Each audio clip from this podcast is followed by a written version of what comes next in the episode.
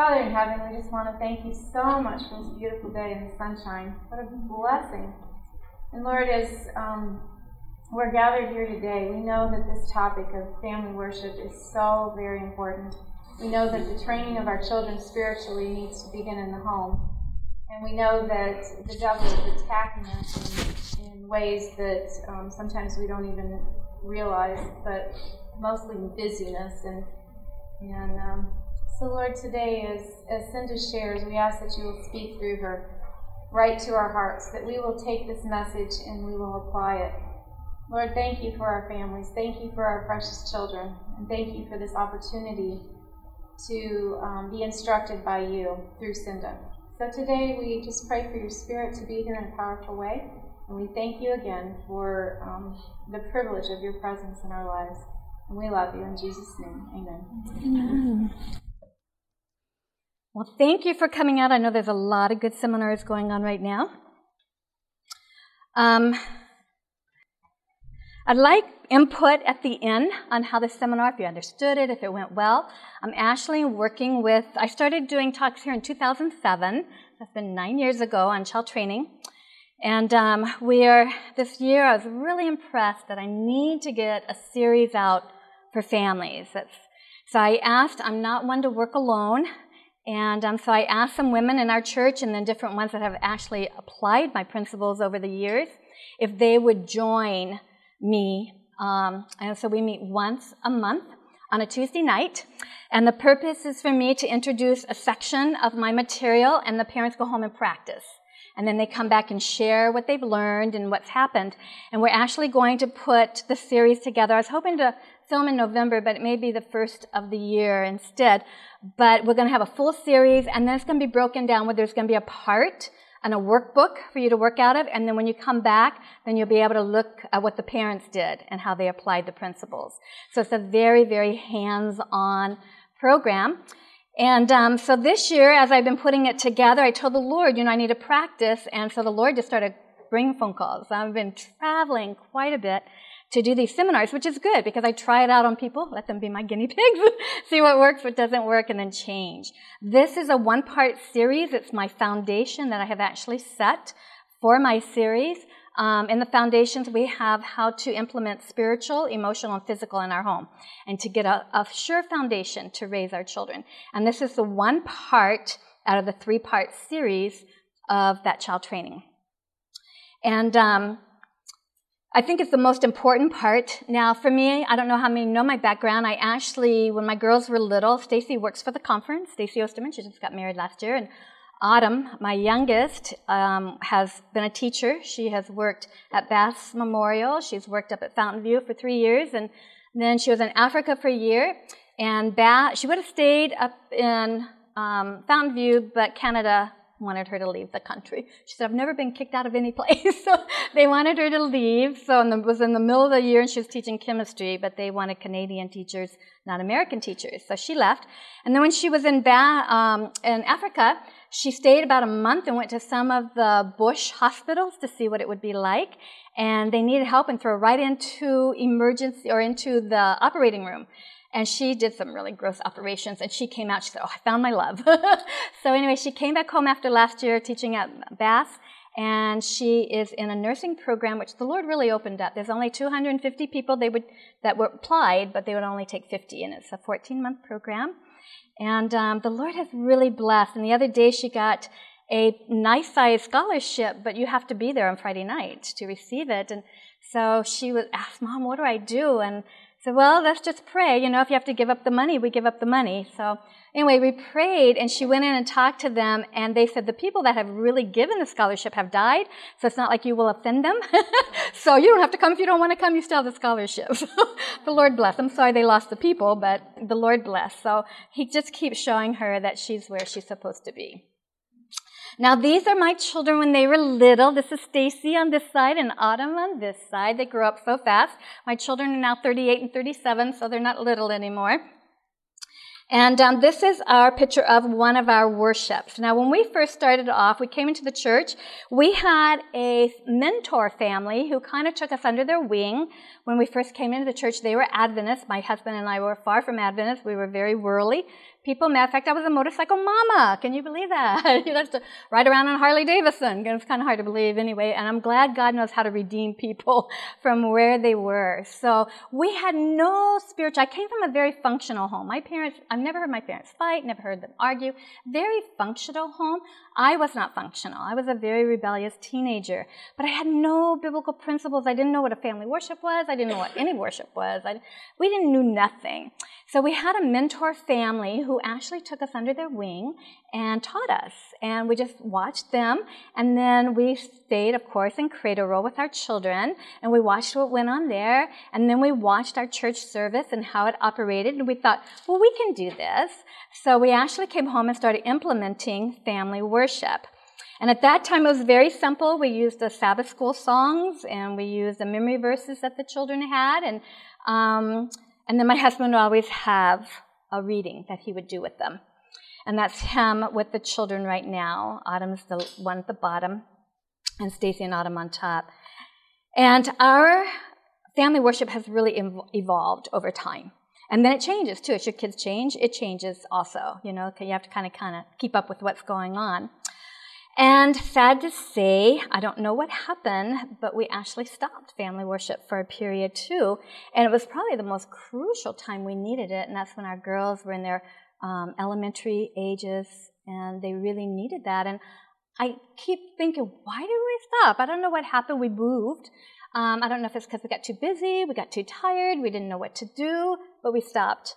And it was several years that we were not doing family worship, and the Lord convicted me again that you're going to lose your children. You know, this is crucial times. They need to be in God's word right now. They need to be solid. That, and I started taking in rebellious teenagers also. And these were kids that were Adventist and they were into demonic worship and they were pregnant and they were into drugs. And the Lord started showing me that's where yours are headed if you don't do something. And I kept thinking, well, when they get older, and the Lord said, you're going to wait till you lose them before you teach them my word. You know, you need them now. So I came under that strong conviction and I went to my husband and I talked to him about it. And then I talked to my husband about it. And then I talked to my husband about it. And then I talked to my husband about it. And I came a nag. and the Lord said, quit nagging the man. And I want to thank all your men out here because I know as a woman it's so nice to have the husbands lead out in worship because they need to see fathers do it. This isn't a women's religion. It's a man's religion too. And so to have husbands lead out is a real blessing. And um, like I said, my husband wasn't, and the Lord said, Go ahead. So I started leading out. And my husband was there. He didn't mind being there. He just didn't want to lead out. For I'm not sure if he was uncomfortable. I don't know the reason. But I just kept praying that God would put a burden on his heart to take that role. And I remember after it was going, and I tried several things, it didn't work, and this worked, and finally I had it working. And then my husband says, I'll take over now. I was resentful, I sad to say, you know. And I went to the Lord complaining, and He says, Yeah? Isn't that what you were praying for?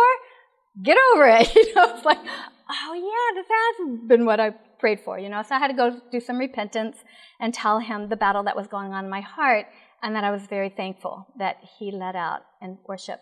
And I think that's the thing that my girls said um, as they were growing up. And they've had to wait. My oldest had to wait till last year. She just got married, so she's been married a year this year.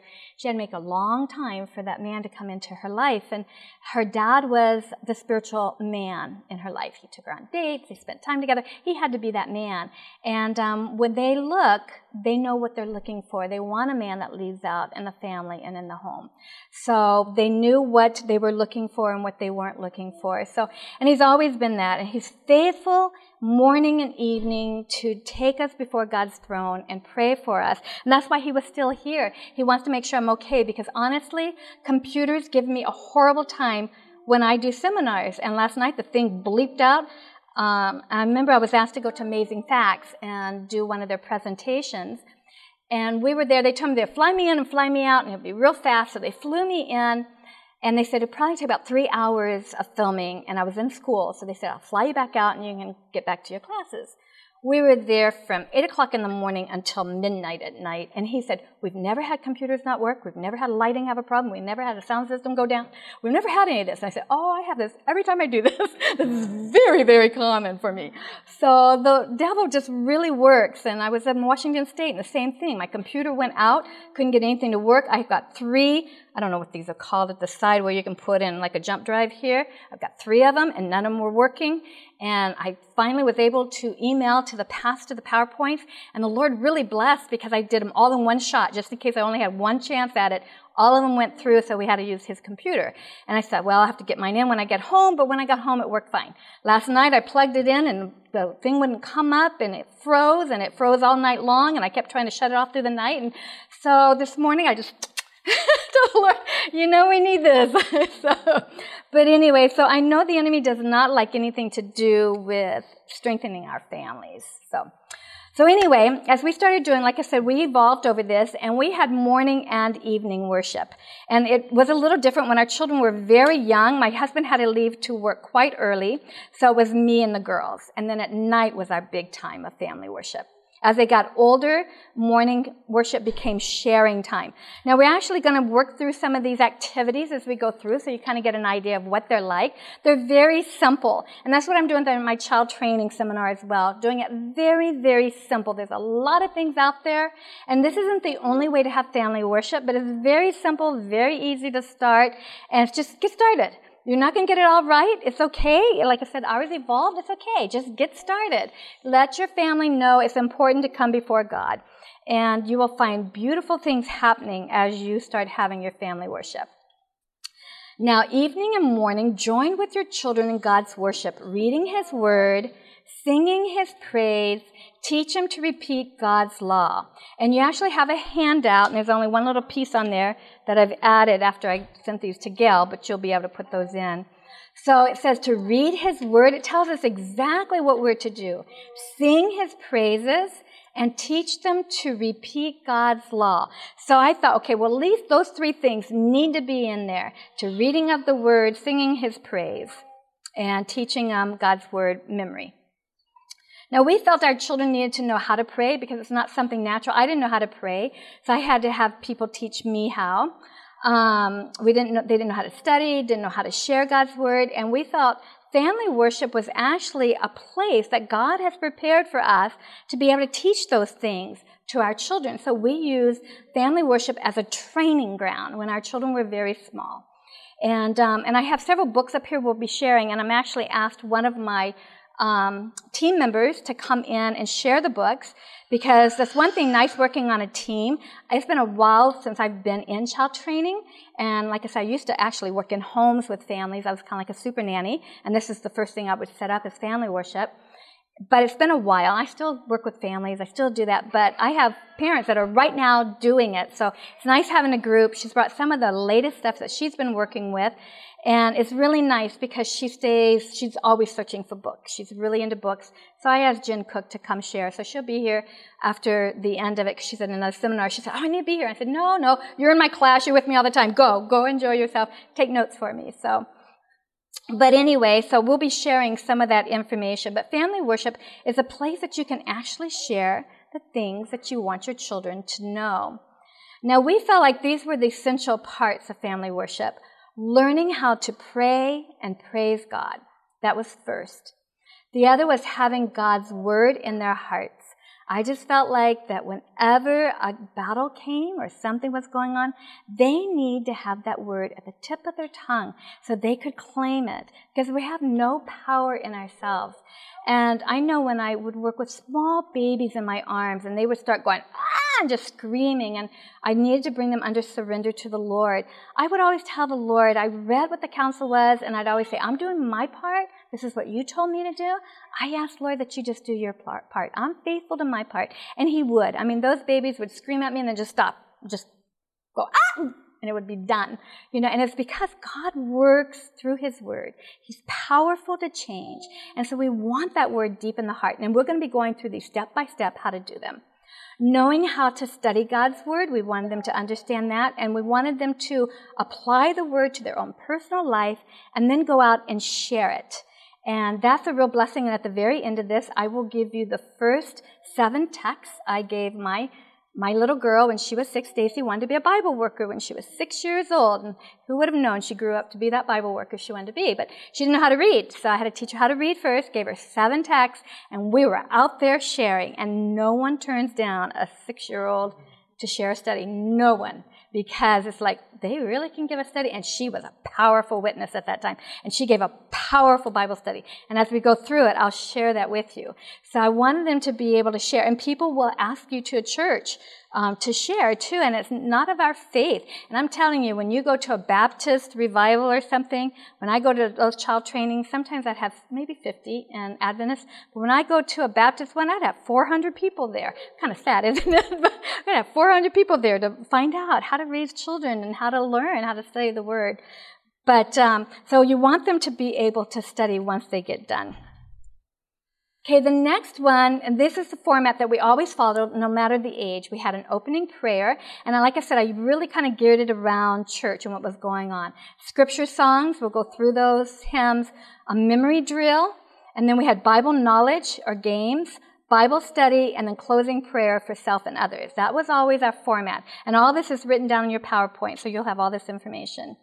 So let's look at when they were very tiny. Now we actually, like I said, practice whatever was going on in Sabbath school. Those are the things that we use. So we start off with prayer.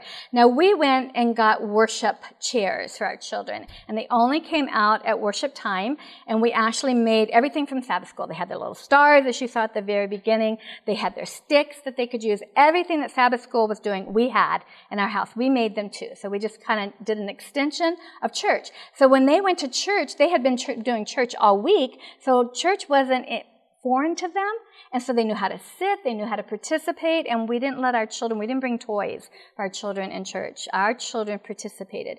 Um, when the sermon time was there, they could do drawing the sermons. Um, so they always participated. They stood when it was time to stand and sing. They knelt when it was time to kneel. They participated even when they were babies in arms. They participated. There was no playtime. You know, we wanted our children, we didn't let our children sit with other kids. This was our family time. This was worship time. And so church was just an extension of what was already happening in the home. So it wasn't, I didn't have issues like other people did. And if I had issues, it only happened one time. We'd take them out, deal with it, and get right back in church. And they found out going out was not fun. So you want to be there where it's fun. So you want to stay right where you are. So the first thing we start with was prayer, of course, and we always ask the Lord, the Father, the Son, the Holy Spirit to be part of our time in our worship.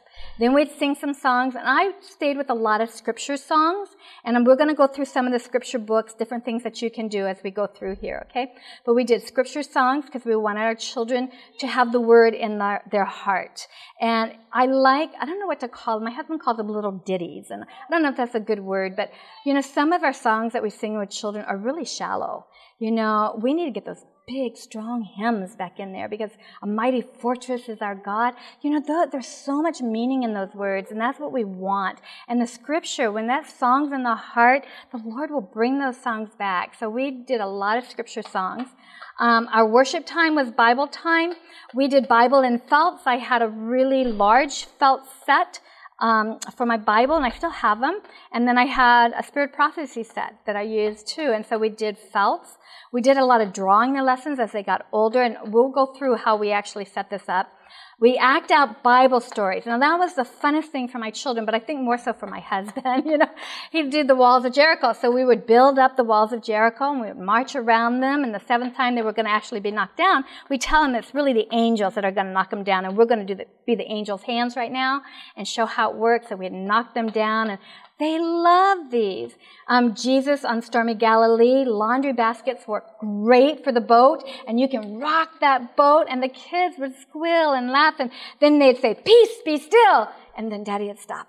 You know, it was just, it was so powerful to see them quoting scripture too. And we don't have grandchildren, but um, a grandma so in our church, we've adopted some little boys that will come over and say, I want to go to Aunt Cinda's house. So they call us up and we go get them. And we always act out stories. And I have these old blocks that I bought. My husband had them from work and it was packaging and they're about this big and they're foam. So we'd take those out and we set up Lion's Den. And um, we'll have little people and he wanted one to be an angel. So I had some triangle, well, it's like more like a diamond, um, shapes and stuff. So we took a rubber band and put on that sort of angel wings. And um, we set it all up and we did Daniel and we read the story first and then he acted it out with these blocks and stuff and told us the story. Well, the next time, this had been about three, four months later, he came back and it was evening again for worship and he went looking for the angel. And he says, where's my angel? Where's my angel? And I said, I set it up on the, um, my ledge downstairs in my basement so it would be there. Oh, excuse me. Oh, that's my daughter. I've been trying to get her all morning. Now she calls. Anyway, so, um, so the angel was there. Oh, let me turn this down. I didn't realize my phone was on. I'm sorry. Anyway, so he got the angel out and he went and got all the pieces and he set up Daniel's lion den and we went through it. So children remember those things and they really enjoy those things. And he looks forward to family worship at our time during the time that he's with us. So, so those kind of things are always fun. And I remember the time my husband was doing, um, oh, let me think what it was um, Elijah and um, Baal, and he was building the altar. And he went and got the foil, and he went and got the matches, and he went and got. And I said, "Ah, oh, not in my living room." you know, that was an outside one, not in my living room. You know, it's a little bit too drastic for me. So we went outside, and it's really fun just to move your things outside too, so that husbands can have a good time also, and you protect the living room floors. and once you get husbands involved, I tell you, their creativity is just out of the moon. You just have to settle them down just a little bit, because some of those things look a little dangerous in your home. But anyway, he really enjoyed it, and the kids loved it, and they loved Daddy to be involved. For older children, we have the same format. We did prayer again. This is, like I said, when we started the hymns, we wanted that rich saying. And it's really good to start your children on one hymn a week or one hymn a month that they're going to learn a hymn. So stay with the same hymn that you're always having as opening until they learn it and then go to another hymn. That way they have those hymns. And I know when we hear the little boys behind us in church singing, they're just bellowing out those songs. And it is so precious to hear such depth of songs coming from children, especially when they're so used to doing the little ditties. When they start doing hymns, there's just nothing like it. So definitely get them involved. Um, memory verse again, we got a little bit into whole chapters.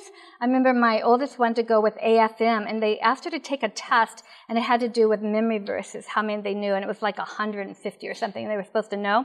And she came back, she said, I knew all but two.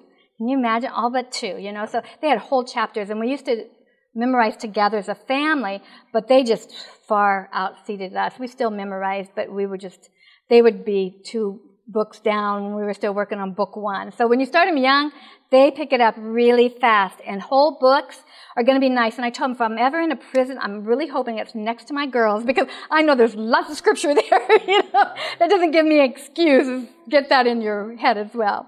Um, Bible drills. We're going to talk about how to do Bible drills because I wanted them to know their Bible. The worship got deeper. We actually would use the Bible itself. And I'm going to tell you, there's beautiful books out here to study, but there is no book as great as this book, the Bible. And I don't know why in worships, it's sometimes the last book we pick up. We're doing mission books, inspirational books, and those are all good. But the Bible is really the best book. And I have an old S, um, HMS Richards book, and at the very back, it has all the stories. He's put them down in story order, and then where to go to find that story. And that's exactly what I used when the girls were little, were those stories that he set up. And those were really nice. And I don't know if there's another book that has it, but um, I thought about just Xeroxing it or um, what do you do it? Call it scanning it, put in my computer and sending it to people that want because it's already set up in the stories, which is really nice. And then, of course, when they were older, they wanted to do glean personal lessons, and we're going to talk about how to do that in a little bit. And then one year, I'd like to really teach a class on how to start children. Stacy was just talking. She said, "I'd like to do an adult Bible marking class," and I said, well, "I'd like to do a parent Bible marking class. So maybe we could do it the same year and do it opposite, so they can get how you start the children and then how you advance." to go to others because what she's using is how she advanced as she learned the principles. And um, we're going to have a little bit of that here, and you're going to have an opportunity to do some color coding in your mind just so you can see how it works. And it's very simple. Um, we did use devotional books, we did use inspirational missionary books, but we always had a time in the morning or evening that we did just the Bible. So we would do both. By this time, our children were able to plan and lead out in worship. Um, start your children very early, even the little ones. When they start talking, they can start leading out in worship. They can pick the song, they can stand up, and they love standing up, especially if you get fake mics. They just think those are the greatest thing to talk in that mic, and they're going to get up and they're going to share. There's nothing that's going to hold them back because they get to talk in those mics. And we invested in a lot of tapes at that time. So our children could do everything on tape so they could hear themselves. So you want to plan, let them lead out. Preparations for sermons. Our girls were preaching by the time they were 10 years old. Um, Autumn did one on the two covenants. That's quite an intense little talk for a child. But adults would come back and say, that's the first time I've understood that because it was through the eyes of a child. And so they were up preaching. We had an amazing church. It was small. So every Wednesday they let the children preach. So they did the Beatitudes and of the child would take one of the Beatitudes to share. So they were preaching early. And when we started our ministry, our children were 12 and 11 the girls and we were doing colleges. They were up in front of those college students teaching. Now we actually used nature. That's what we taught out, how to see God in nature. And so we had several presentations that we gave with nature. But they were up there teaching college students. Not nervous, just doing their great thing.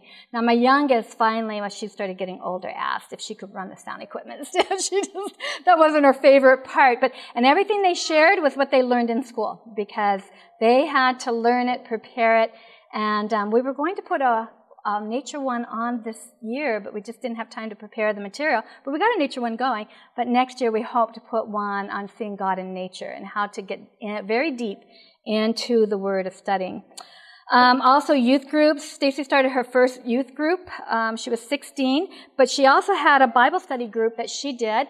Um, the ministry that we were living at at the time, the person who was running their correspondence school died, and so they asked if she'd take it over. And she was, I'm going to say 12. I'm not sure if she was 10 or 12, but around that age. And so she took over the Bible study group, um, the correspondence stuff. So she started doing really in-depth studies, and there were pastors in Africa that would write her and want to use her, her materials to present to the congregation and ask for permission. And sometimes she'd get uh, things for some of those people back there that I just knew they did not know she was a female. They really thought she was a male. Uh, she read it and said, Mom, I don't understand this. And so my husband read it and said, Oh, I'll answer it in your name. And get it back to him. But, but the Lord was blessing and she ran that ministry for five years, that correspondence school. So your children can get involved very early. There's a lot of prison ministries out there that need studies and stuff. So your children can get involved in outreach.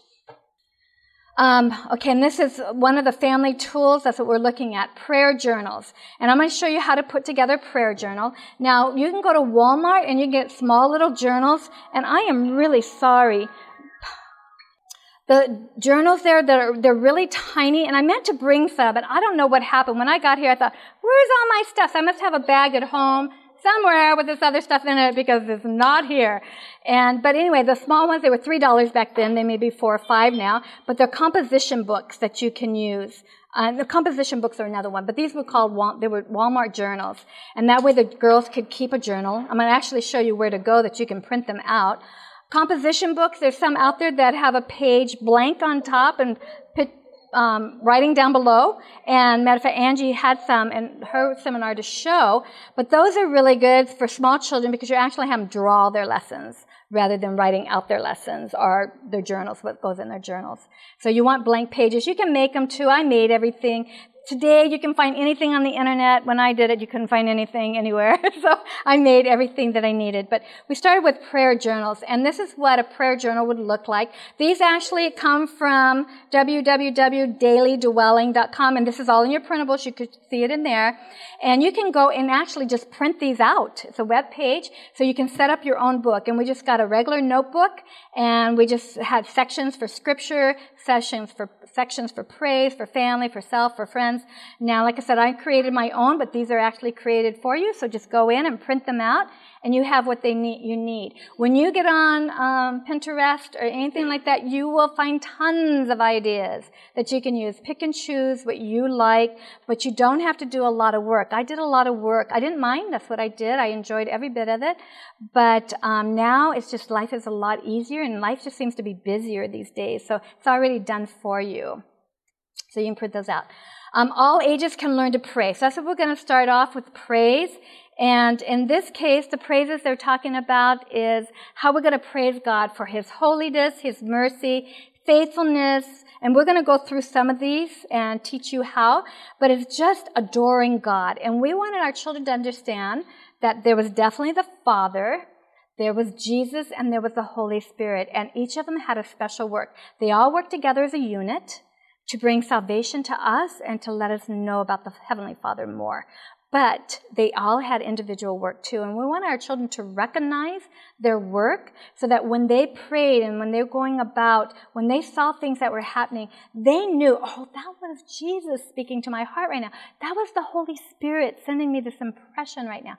That they knew who it was, where it came from, and that they knew how to praise Him. So we had a praise in the morning and a praise at night.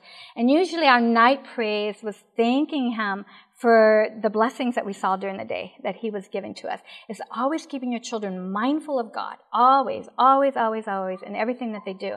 And they will end up asking things of the Father that you would never have considered asking of the Father. And I remember my prayer life became a little stagnant.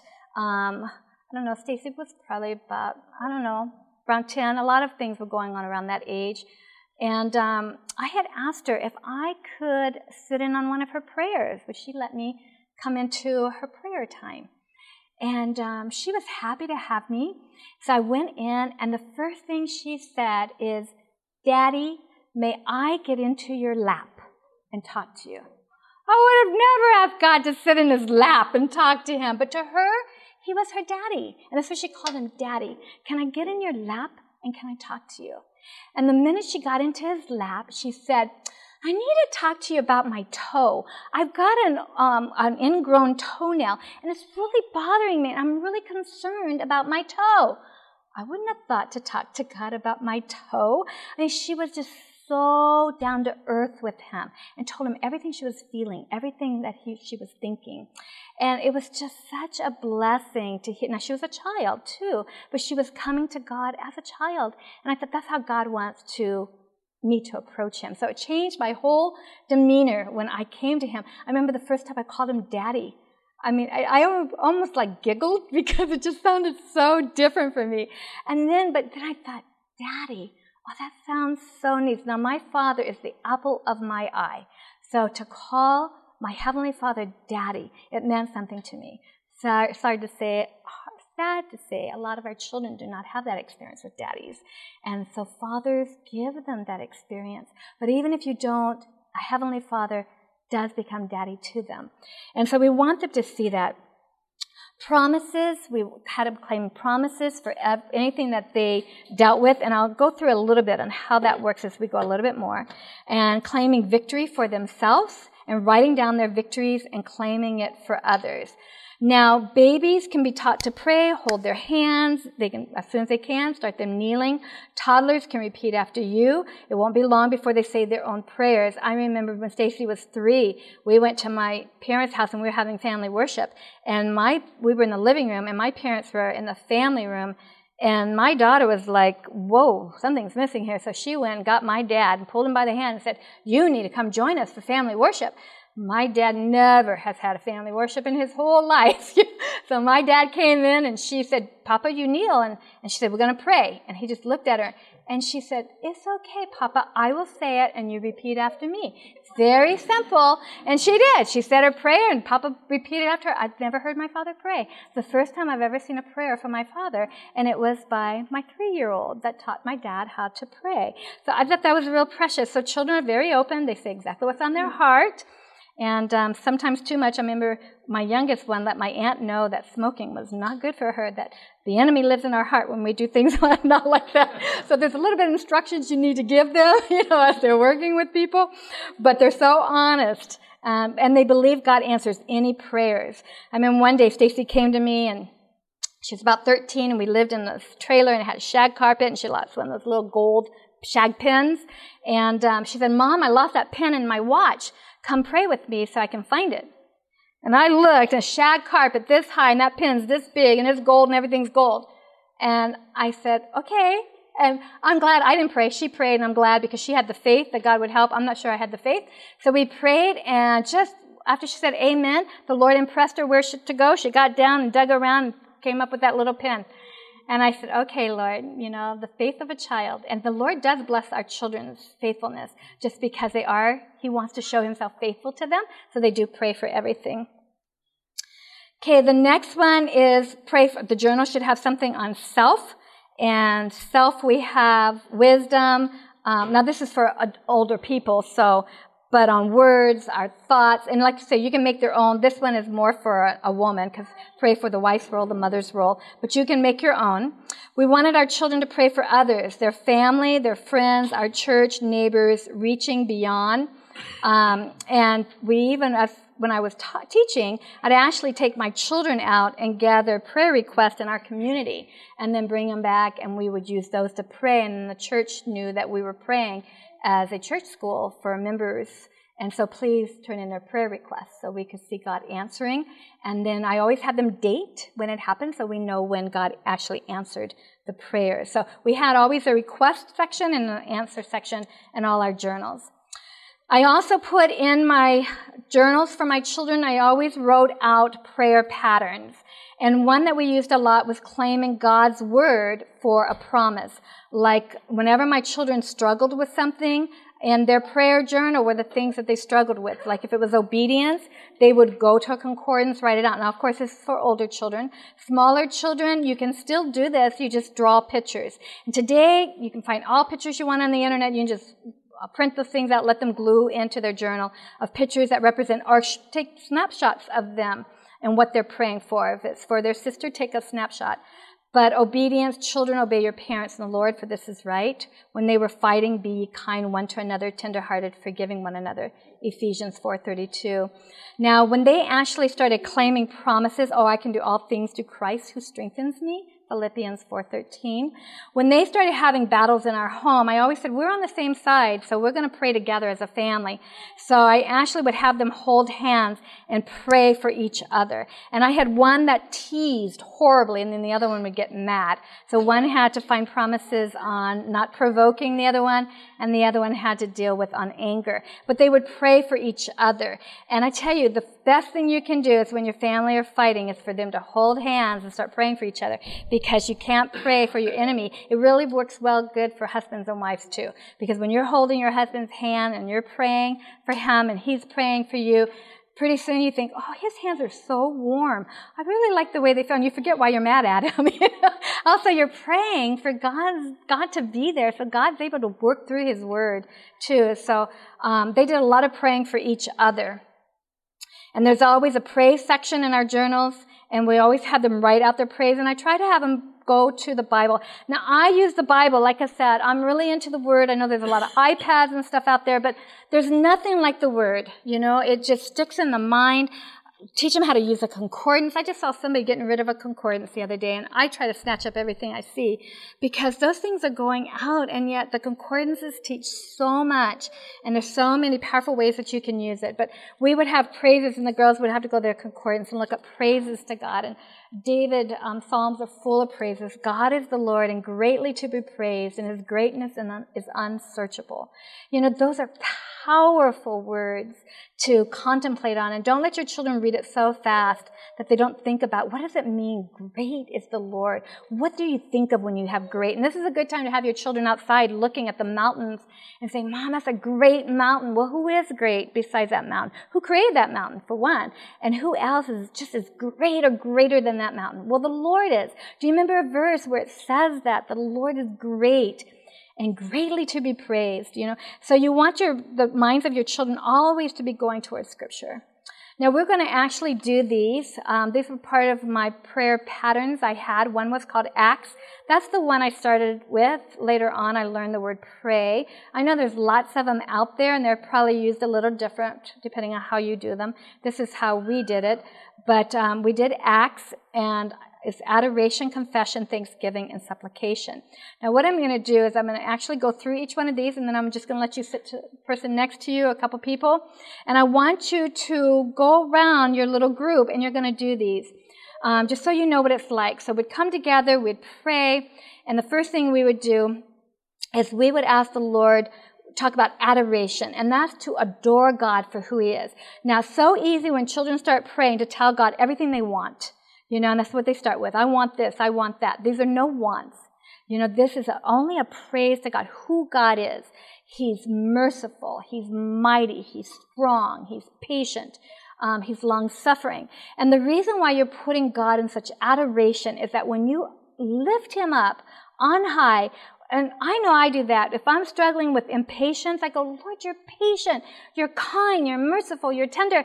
And as I start going through his attributes, I realize I can be that way too through his power. He has made it possible for me to be like him. And so I can do that. I just have to adore him, lift him up, and then call on his name. And God changes me because of it. And so we want our children to adore. So all of them say an adoration, and we go several times around that we adore him for. That way you know your children know how to adore God, how to praise him. And then the next one is confession. Now we have confession as a family of what um, we have done to each other. Now in here you're just going to talk about things that you children would confess or that you would confess as a, a family. But confession, confession is a time where you tell your family.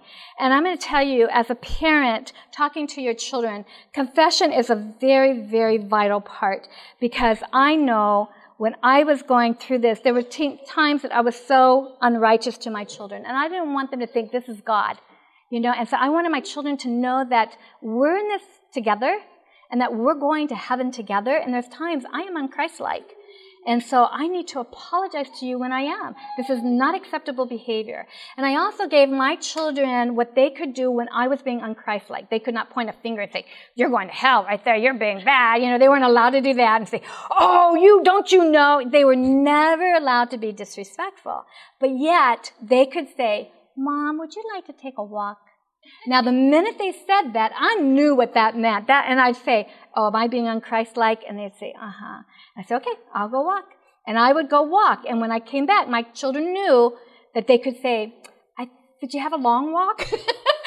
you know, was it long? Do you need longer? you know, we'll take care of stuff. So they were able. They had an out because there's no reason my children should be listening to an unrighteous person. It's not fair. It's not right. They have no out you know and so we need to let them have an out because there's times that you may not be righteous i wasn't and so it gave my children an opportunity for me to go now what was really a blessing is i told them when i'm out there praying you know mama's battling would the two of you kneel here and pray for me because I need your prayers because I can't do this without you. Neither can you get to God's kingdom without me. We need each other. So I knew I, was out there battling, and some of those battles would go quick, because I knew I had two little girls praying at home for my heart.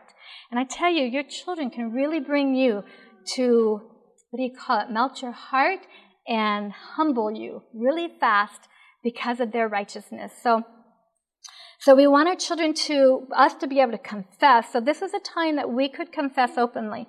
Now, in private worship, my children use these formats in their own private worship as well.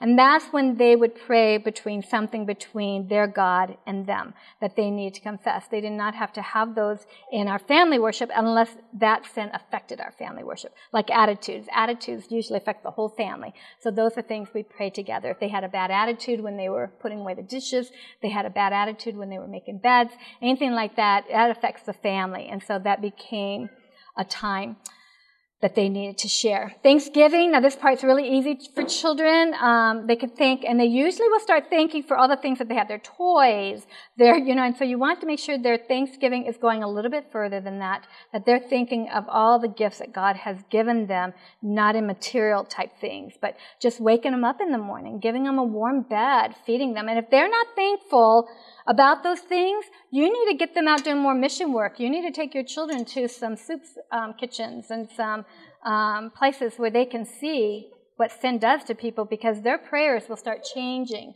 when they're out there watching. We took rebellious teens into our home when our girls were small. And, oh, I tell you, at times we stopped because the influence was getting too close. But when we did that, our girls had no interest in the worldliness that these teenagers were going to, and these were Adventist kids, but they'd say, Why are they doing drugs? Look at what they're going through. We had one teen that was in demonic worship, and she had burns all up and down her arms and cuts and stuff from her rituals she was going through. And my girls would just look at that and say, Don't they know? But it would put up a desire to pray for the person, but also don't even go there, you know? So if they're not praying for the right things, their thankfulness isn't there, because um, I remember as a little kid, mom put food in front of me and she'd say, You need to eat this. This is really good for you. Think about all the starving kids out there in the world. And I say, Well, send it to them.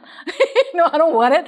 You know, so my, I didn't understand what it was like not to have food. Well, when my kids first time complained, I said, You must not know what it feels like not to have food. We're going to go out without a couple meals. So we know what it's like when our stomach's hungry, and we're happy to have whatever is placed before us. It didn't take long for them to realize, you know what, there are really people out there that don't have food. Anything would be a blessing to them.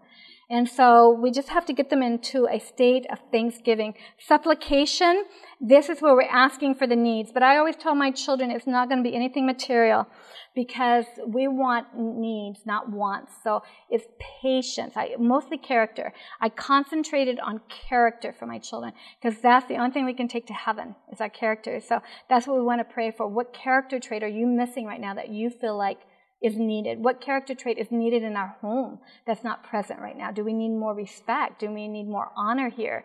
Do we need more patience? What is it that we're missing in our home that we need to be praying for?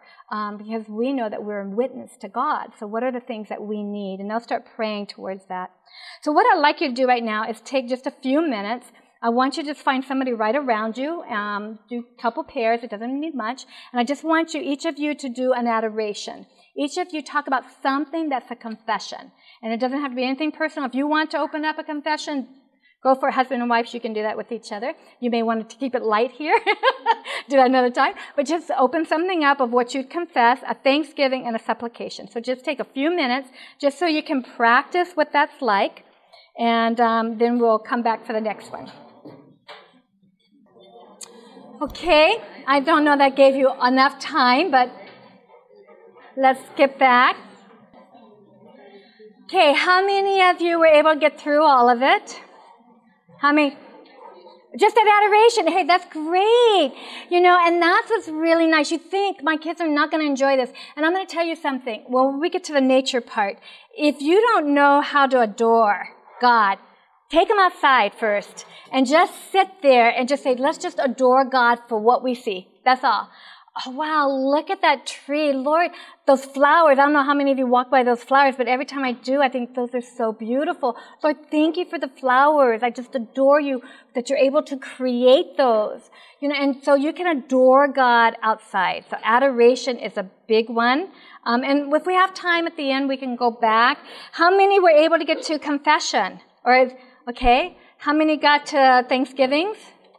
Good. And supplications? Sort of. Okay. the needs. Okay. So, and it's nice to be stuck on adoration. That's great. Not stuck. Enjoy a time of enjoying adoration. And your children will enjoy this too. Like I said, just go around the room, adore several times. Yes, ma'am. Just a quick question. Do you talk about all these things as a family and then about it, or you just them do it, just incorporate Okay, that's a good question. How do we actually get started? We're going to use Acts all week. Okay, so whenever we used our family worship, this is training time. So we're going to train our children how to pray. We choose to do Acts. So we tell them about Acts and we name them ad- adoration, confession, thanksgiving, supplication. And I actually have this on a chart. When I worked in homes, this is on a chart. And so for the whole week, we're just going to work on adoring God. So we just go around and we adore, adore, adore, adore, adore. And then the next week, we're going to do confessions and we talk about what confessions are. And this is a good time to use Bible confessions. Who confessed in the Bible? Who didn't confess in the Bible? Who knew how to do adorations? David knew how to do adorations. You can go to the Bible and find lots of adorations. That way you're teaching, and that's your worship for the week. You're also doing scripture. And then when we get to Thanksgiving, who talk about Thanksgiving for a whole week and then use Bible. Who had Thanksgivings? Who had praise? Not Thanksgivings. Who wanted to do a difference? Well, it's the praise. Thanksgiving is, well, um, no, Thanksgiving is more about your blessings. Adoration is just naming God. Now, of course, in your Thanksgiving, you're going to name God too, because He's the one that gives all our blessings to us. But you want to make sure there's a distinction in their mind that we adore is not, you can thank God at that time too, but you're letting God know who He is, or in your heart, who He is. And then we do supplications as a family. And then we have it all down. And then when we get together, we say, we have several prayer patterns we'd use. And then we say, which one do you want tonight? Do, would you like to do acts? Would you like to do prayers? Would you like to do claiming scriptures? Um, what would you like? And I usually would find out before family worship what we're going to do that night. But that's where we would get together as a family and decide how we want to conduct family worship. So we were kind of doing a, a, family. So by the time we got to family worship, we were ready for family worship. So we're actually doing as a family, preparing for it as well. And then um, when they got really good at this, I would ask one of the children who would like to lead out in family worship this week, sometime this week, and you can lead out in one of our prayer patterns. Who would like to, and which prayer prayer pattern would you like to do? And then they would choose which one they wanted, and then they would lead out. So it's constantly leading out. And then who would you like to go visit that we could call and ask if you could lead out in a prayer time with their family? Who would like to do that? And when would you like to do it? And what family would you like to do it to? And I'll call the family, see if they would be willing for you to come. Families are not going to turn you down if you have kids that want to come to your house and lead out family worship. It's just not going to happen. They're going to say, well, yeah, they can do it. I want to know how they're doing that. They're going to let them come. They're not going to tell you that. they're going to let you come. So that way they're sharing as they go. Does that answer your question? Okay, the next one is the same thing, only this is pray. And you can find a bunch out there. If you don't like these, get on Pinterest, Google prayer patterns. You'll find all kinds of these. This is the same thing. You still have your praise, which is your adoration, your repentance, which is your confession, your asking, which is your supplication. The one that's different about this is yielding, surrendering your life to Christ. Now, I am going to take you like a few minutes again. I want you to get in your teams again. And I want you to think about things that you would need to yield to, or things that you know that your children would need to yield to. And then we'll have you share a couple ideas after you discuss. So take another few minutes and talk about yielding, what yielding would mean. Do you have a group that you're working with? Well, she just slipped out? Okay, well, that or slip over here if you'd like, or if you want to wait. I'd like you to participate. Can she join your team? Go right there. Make sure you're with somebody. This is yielding. What kind of things would you think yielding would need to look like? Okay, let's come back. I want to have some time for some questions at the end. So, okay, we only have a few, we have like 15 minutes. Boy, time goes by fast here. Okay, let's come back together. Um, yielding. What are some of the things that we need to yield? Give me a couple. Raise your hand. Give me a couple. Yes. Appetite. Appetite. That's a good one. Appetite for food. Another yielding. Thoughts. That's another one. Very good. Okay, now, someone just asked me about teenagers. Now, we took in rebellious teens. When we took them in, you start them right here. And I'm going to tell you, kids are not going to want it, um, but I want you to look at why aren't they not wanting it. If you guys are putting a lot of TV before them, if you're putting a lot of games before them, if they have their iPads, their phones, there is not a lot of interest in spiritual things when we have a lot of worldly things before before them. That's just an honest thing. And so you're going to need to ask Lord how to take some of that out. The other one, as we go a little bit further, and I'm going to move a little faster because time's going to run out. Um, the first place we're going to get our children is out in nature. And I'm going to show you that because nature is the best place to go. And I know when we took in rebellious teenagers, there were times we went on camping trips just to get them away from all technology so we could have time to connect them to Jesus Christ. And the more you connect and the more you connect them and the more you connect them, the more they're going to want it. But if you're in competition to some of those other things, it's a hard world. We've got to make some sacrifices, and those are the sacrifices. To me, it's not a sacrifice. When you look at them learning how to use an iPad versus knowing how to study the Word, there's no comparison in that. But but you also have to realize you are the parent parents kind of buckle down under their young people, and the young people don't want it, so they don't do it. Ah, this is they're in your home. This is what they do. They may not be happy right now, but somebody said, do you force your kids to pray? Yes, I did. And the reason I did is because the devil has their heart and I want Jesus Christ to have their heart. And if I don't ask him, he's not going to be there. The devil doesn't ask permission. He's going to be there. So I want God to be there. So yes, I did. When you're in my home, these are our rules. These are our standards. I was not mean. I was not unkind. I was loving. I was caring. I was patient. And if I wasn't, I repented. But this is what we do. This is what we, this is how we share. We want Christ in our home. And I don't know, if you really ask a child, do you want eternal death? I've only had one child tell me yes. And he needed two by four diplomacy and I couldn't give it. So, but, um, I'll get back to you in just a little bit. Okay. Keep your questions because I'm going to go on through or we're not going to get through this. I just looked at the time. Okay, the next thing is I want memory. Now, there was a memory class going here. How many went to one of the memory classes? There was two of them here. Okay, if not, get to one of those, get their tapes. Sarah did one and somebody else did one. And um, Sarah's was excellent. Matter of fact, I have some of her stuff in here just to show you. Um, why memorize? The time will come when many will be deprived of the written word. But if this word is printed in the memory, no one can take it from us. That's why I said I'd like to have my girls right by me at the time of trouble because they've got whole chapters in there. Now I'm hoping that I have whole chapters too, so somebody wants me to be in the prison cell with them too, so I can help them out. So we want to put whole scriptures in there. It builds a wall of scripture, build a wall of scripture around you, and you will see that the world cannot break it down. And that's another thing. Your children are learning scripture that this will help. Commit the scripture to memory and then throw right back upon Satan when he comes with his temptations. It is written. This is the way that our Lord met the temptations of Satan and resisted them. Now, when I was a teacher, um, I did scripture songs. I've got one of my students in that I had in third grade. Glad you're here. So it's a real blessing to have my students come and that they're walking faithfully in the Lord. That's a real blessing. I appreciate that. I just know that you, your hard work was taking place in the schoolroom as well as in your own home.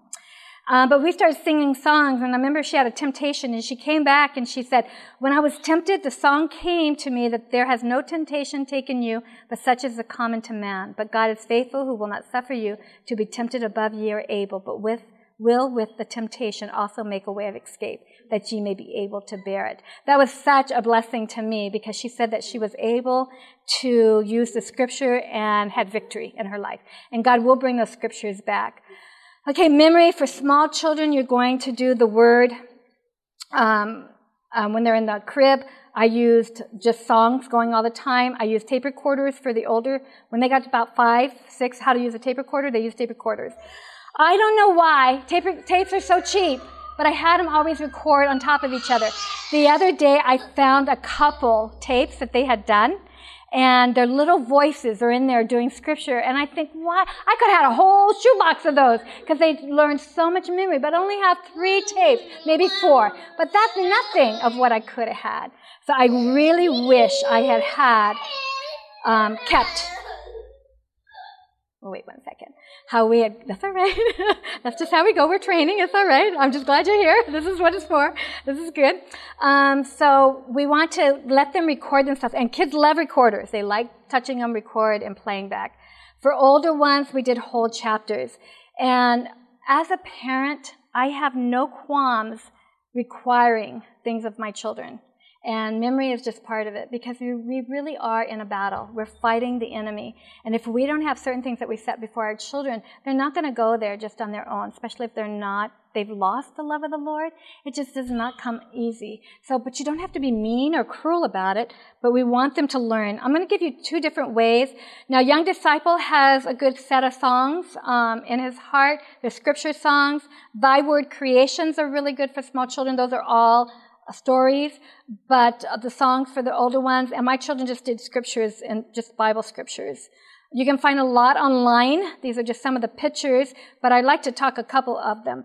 Now, I work with right brain learners and left brain learners. This is a left brain way to, to learn. So you're actually learning the text, and then you're taking the first letter of each text and putting them on a card and afterwards, this is Paul, an apostle of Jesus Christ by the will of God. And then I'm going to take that out and you just look at how many of the words can you remember. What's the P represent? A, an, apostle of Christ, Jesus, by the will of. Look how easy that was. so, and then that, and you carry this with you. My girls had little packs. Uh, we actually put it in um, cards. And I want to show you, well, if I'll get that here because I have it. The next one is school kids like this one. They just take the word and then we just start erasing part of the text until we get to the end and see what's there. Um, I started with one letter at a time. Pretty soon we just did whole words erasing and see if they could remember the text. This is what they're doing over in junior two, but it's a nice way to remember. This is very left brain memory. These are also left brain memory. These are young disciples. I gave you the address. They look like this. They're laminated. Take them for walks. They have tons of stuff. They have whole chapters on James, so you can just go into their web page, order. These are all Adventist Young Disciple. How many actually get Young Disciple magazine? Excellent magazine for your children if you don't. But here is the text, and on the back is just the one letter. So they're easy to stick in your pocket, carry it around. Um, when my children were battling, as they got to be teenagers, and they start fighting me, and we were dealing with that unchristlike heart, I would give them one of these and say, "You are gone. 20 minutes. When you get back, I need this memorized, and then we're going to talk." You know, so they had to take it, and I said it very nice. I need you to take this you're going to memorize it. You're going to go for a walk. And when you come back, we're going to talk. And if they did not have this memorized, there was always consequences at the end because I was trying to deal with the unsanctified heart. Yes. Okay, so I wanted my children to have those memorized. So you can actually get those um, through Young Disciple magazine, and the um, address is right here.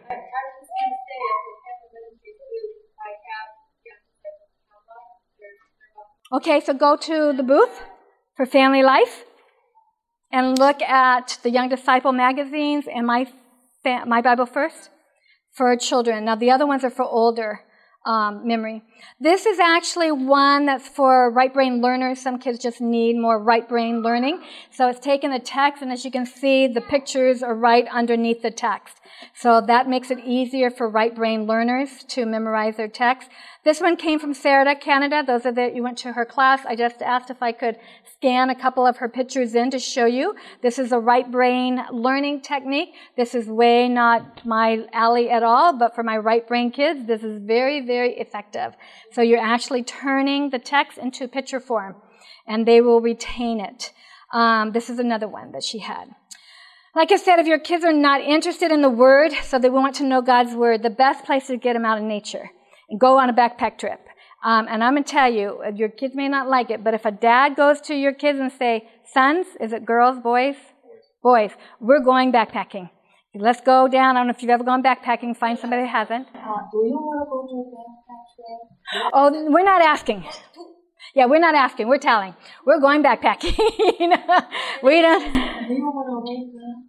yeah, no, we're getting them up. You know, and I tell you, I never gave children options. When my girls quit making the bed at night, uh, the morning, they just quit making. My youngest one decided she didn't want to make beds anymore. I don't know why, but she decided not to.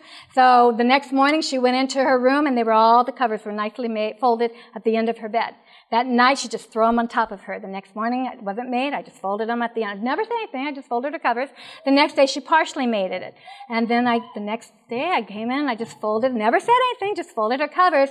That morning, night, she made her bed, and from then on, it was always made, never said anything, just took right care of it. It's whatever you set in your home. Your parent, their children. You set the law, not them. Just kind, but you do set the law. And sometimes parents, I forgot, we're parents. So, but get your kids out in nature. It's the best place to go. And um, children love being out there. Adults, even kids, like I said, we took in rebellious teens. And I mean, these were rebellious. And we said, we're going backpacking. And this is what we're going to do. We're going to go on a canoe trip. We're going to find 10 things out here that God shows us His love. Ten things. And we're going to talk about them at night. And if they can't do ten things, start with two things. And then they'll get three things. And then they'll get four things. It's like when you don't like somebody, um, like family, when we used to work with families, husband and wife teams, when they came, they'd be sitting apart and we'd tell them, just tell one thing you like about each other. Uh, it took forever. And then I'd give them a homework, do it, find two, and then they find three. And we noticed as the time went on, they were telling all the things they liked about each other. Something was happening to their bodies. And pretty soon they were almost on top of each other, and we said, okay, our work is done. We, we did it. we got through what we needed to do. So, Okay, so while the Bible should hold first place in education of children and youth, the book of nature is next in important. Next to the Bible, nature is to be our greatest lesson book. Children should be encouraged to search out nature and objects that illustrate Bible teachings, every object representing Christ. They may Thus may they learn to see him in tree and vine and lily and rose and sun and star, and every object in nature will repeat to them his precious lessons. Great Controversy 45.1. Now, when I taught, um, I did a lot of things on relationships, and I wanted children to remember those. So I actually use um, pure um, covalent bonding and ionic bonding when I talked about emotional relationships and bonding, um, the two shall become one. And covalent bonding, there's seven noble gases, but every other element out there is not happy and it spends all its life going to hook up with somebody else to be happy. But yet the seven noble gases need nobody. And so I told them that God wants you to be a, a noble gas, so you don't have to have anybody. You help add to something, but you don't have to have somebody. And I teach it before they get to chemistry. So when they get to chemistry, it, the lesson's there again for them to learn. Christ Object Lessons has lots of good. If you don't know where to go, Christ Object Lessons has it. Character sketches, if you don't know, this one's really good on nature. It already takes a nature item. It has something on the Bible. It has something in nature. It has something, but you'll take one, and it's all in character traits. So you may want to take integrity, and it will have a Bible lesson on integrity, something out in nature on integrity, um, something on the human body on integrity. They're really good resources if you don't know where to go. But start with something that's in nature. Um, I always had them had a nature backpack and they had a pocket Bible, magnifying glass, tweezers, a journal, pencils, colored pencils, a bug kit, you can put those in, and field guides. And we would take their backpack and we would go out. And we did this a lot on Sabbath afternoons. So our children were out in nature learning. Did you know that grasshoppers are actually boy grasshoppers and girl grasshoppers? Did you know that? And you can tell the difference and you can catch them and figure out what's a male and what's a female and chart them. I mean, it's amazing what's out there that we just don't realize. But all that stuff is fun. It may not be at first, but as you keep doing it, it is. Also, nature walks to walk, pick up something, and this is something that was just required when we get together. Um, Sabbath afternoons, particularly, we had a lot of people in our home, and a lot of them had not had worships. And so when you came to our house, it was just part. This is what we do. You know, you're just a part of the family. This is what we do. And um, if you don't want to be a part of the family, there's the door. There's the, and um, you know, we did find a place. We had one teenager that came to us, and the parents told him that he needed to leave the home because he was disrupting the home. So they called and asked if we would take him in. So we did. Usually girls we took in um, more than anybody. Usually boys. I tried to find another place for them because I had girls. Um, but we would take in children that needed a place to stay for a time so the parents could get it together and then we'd send the child back after we had done some of the work in our home. But they pick up an object, describe it, draw it, write out spiritual lessons that you've learned from it, and how does it represent Christ. And then they look for scriptures to go with it and then apply a lesson. And I remember the first time I sent my girls out, my youngest one was so little, I thought, oh, Lord, please help her, please help her, please help her. And she came back with this clump of grass, and she had a vine going off this way, it was green. There was another twig going off this way, it was brown. And she said, this clump represents Jesus Christ. And if you stay attached to him as you go out into the world, you'll stay faithful, and you'll be able to continue doing his work. This is somebody who was attached at one time, but choose not to stay in the faith, and they've gone off this way, and now they're eternally lost. And that was just a lesson she got out in nature. And so those things teach lessons that you may not be able to teach that um, God has already put in nature for us. Another way to do the word, I'm going to pass these. Another way to do the word is um, games, Bible games. I think you could probably find them now. We did concentration, anything I wanted my children to learn. I actually put them together in a, a, game. And so I have the text and then I would have the pictures that we could play concentration. Uh, for older kids, we did other games. These were like, where is it? And I'm going to ask you, I always had kids how to know the books of the Bible. And then it was, where are the Beatitudes? Where are the Beatitudes? Anybody know? Just call it out. Matthew 5. Where's the Lord's Prayer? Matthew 6. Where is the promise of the rainbow? Genesis 9. Where are the two places it mentions the Ten Commandments? Exodus 20 and Deuteronomy Deuteronomy 5, very good. So you're just doing Bible drills. This is really a nice way. We did these when I taught. We had Bible drill time. Um, court was another thing they really enjoyed. And I'm just going to put all these up here first. Court is we would pick a topic and it may be the Day of the Dead, and they had to study it during the week. And then we had one child, I try to do this in a group where one person was on trial, and then the other ones had to, we had a persecutor, he asked all the questions, and the other ones were the witnesses. And they had concordances too, and they would ask a question to the one that's on trial. Um, my mom, grandmother died, um, she went to heaven. Um, and they had to prove that that wasn't right. And if they had the text and could find it, then they got 10 points. If they had to call on a witness, they lost a point. Um, for every witness they called on. We may start with five points, and then if they had to have a witness give an answer and that witness had the answer, they got four points. If the witness didn't have the answer, they could call on their next, next witness. That way everyone's playing together, and that way they learn their scriptures by doing it in a game. Because I know one day they're going to be on trial. So I wanted them to know how to combat the trials. Read along. I'm going to put these down. You start with a, whoop, you start with a text. Wait, where did I go? Okay, you start reading, and the next person has to find. You always have to start chapter one. Um, and well, it could be chapter five, but always verse one. You start reading and you say, I'm at verse three, I'm at verse five now, verse six, and the next person could join you. I remember one of my students, when he was reading, he would always read the same one, and someone said, You always get that one, you always get me. And they said, Well, you only use one. So he went home and he found one in, I don't know, Hosea. And he started reading that. No one had gone to Hosea. And he started reading, and I said, You have to know it. So if I drill you on it, you know exactly where it is. But they would go home and start learning where to read. So they would have texts that they could read. Okay, deep Bible studies for children. I just, Bible.is. I don't know if any of you are familiar with Bible.is. It's an app. It's very easy to get it. You can download it. It's free. It's actually kind of dramatized, but I use the um, King James version and it may be New King James. I'm not, I think it's New King James, but it reads to them. So children in their crib would spend about 10 minutes reading. For older children, I would give them the tape to read and then a lesson book that they could draw pictures of what the lesson was about. And, or we would choose topics. There's a lot of SOP.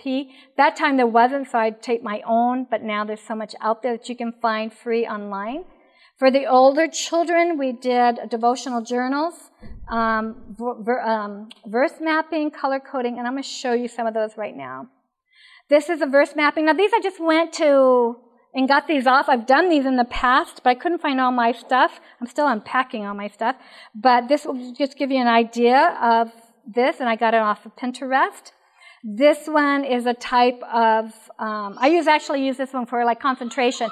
It's taken the books of um, Ephesians and showing what each chapter represents in Ephesians. So, and you can turn those into your concentration ones. Um, the journal, the Bible journals, this is more for the right brain child. But like I said, I got these online. This is from Farm Girl Bible Journals, so you can go there to find it. This is another one. I'm not going to go through these because of time. I would like to actually teach a class here on how to do these so you have some ideas, but this is just so you're looking at just that what's available. Now, this one I do do, and I, you should have, do they have a handout on this one? The color code, did I give them a color code with it? Okay, okay. The color code one is actually you're looking for God's part, our part. When you're first starting, they can just do God's part, our part. Now, all these that I'm sharing work for teenagers. Like I said, teenagers are not happy to sit down, but as a parent, to say, this is what we're going to start doing. I've come under conviction that I need to do that. That's what I did with my girls. I've come under conviction that I haven't been doing my job as a mother and that this is where we're going to start and this is what we're going to do. And I know it's not going to be fun at first. I know it's going to be hard, but this is what we're going to do. And that we just did it as a family. And so we started doing color coding. And so, and I was going to have you do this, but I'm actually running out of time. But they do, huh? Oh, oh, well, my clock's off. Well, okay. Then, um, space, all your information is in here of what you can use. Space is another one that we use for claiming promises. That's in here. So you can go through and look at mine. This is SOAK. And I have all this in your handouts. The very last one I had anyway was this one, which is the seven text Bibles that I gave to my children that they learned, they memorized, and they went out and gave the uh, study. And it just goes, all have sinned and fall short of God's glory. The wages of sin is death. And, but God so loved the world that he gave his son. And um, he laid his life down for us that we may know him. And then the next text she would say, as I stand at the door and knock, anyone open the door, I will come in. And Stacy would call for the heart, that God's asking right now for your heart.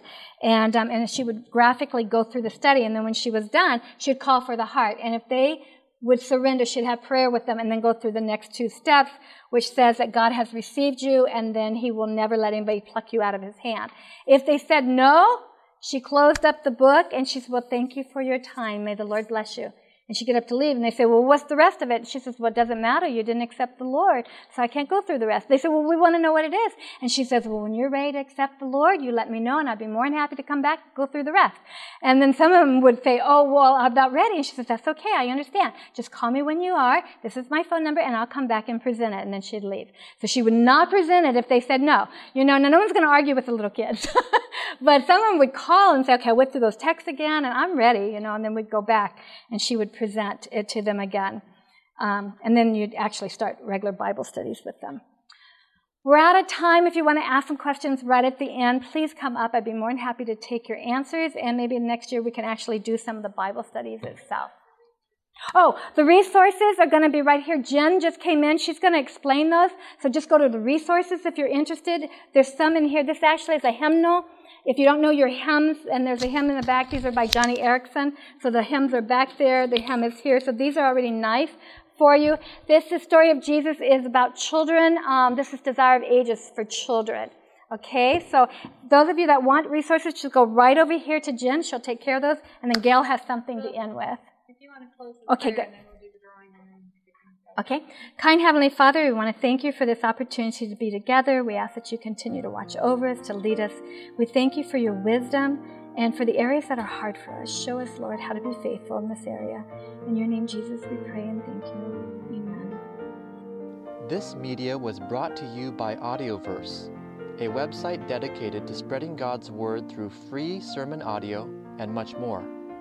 If you would like to know more about Audioverse, or if you would like to listen to more sermons, please visit www.audioverse.org.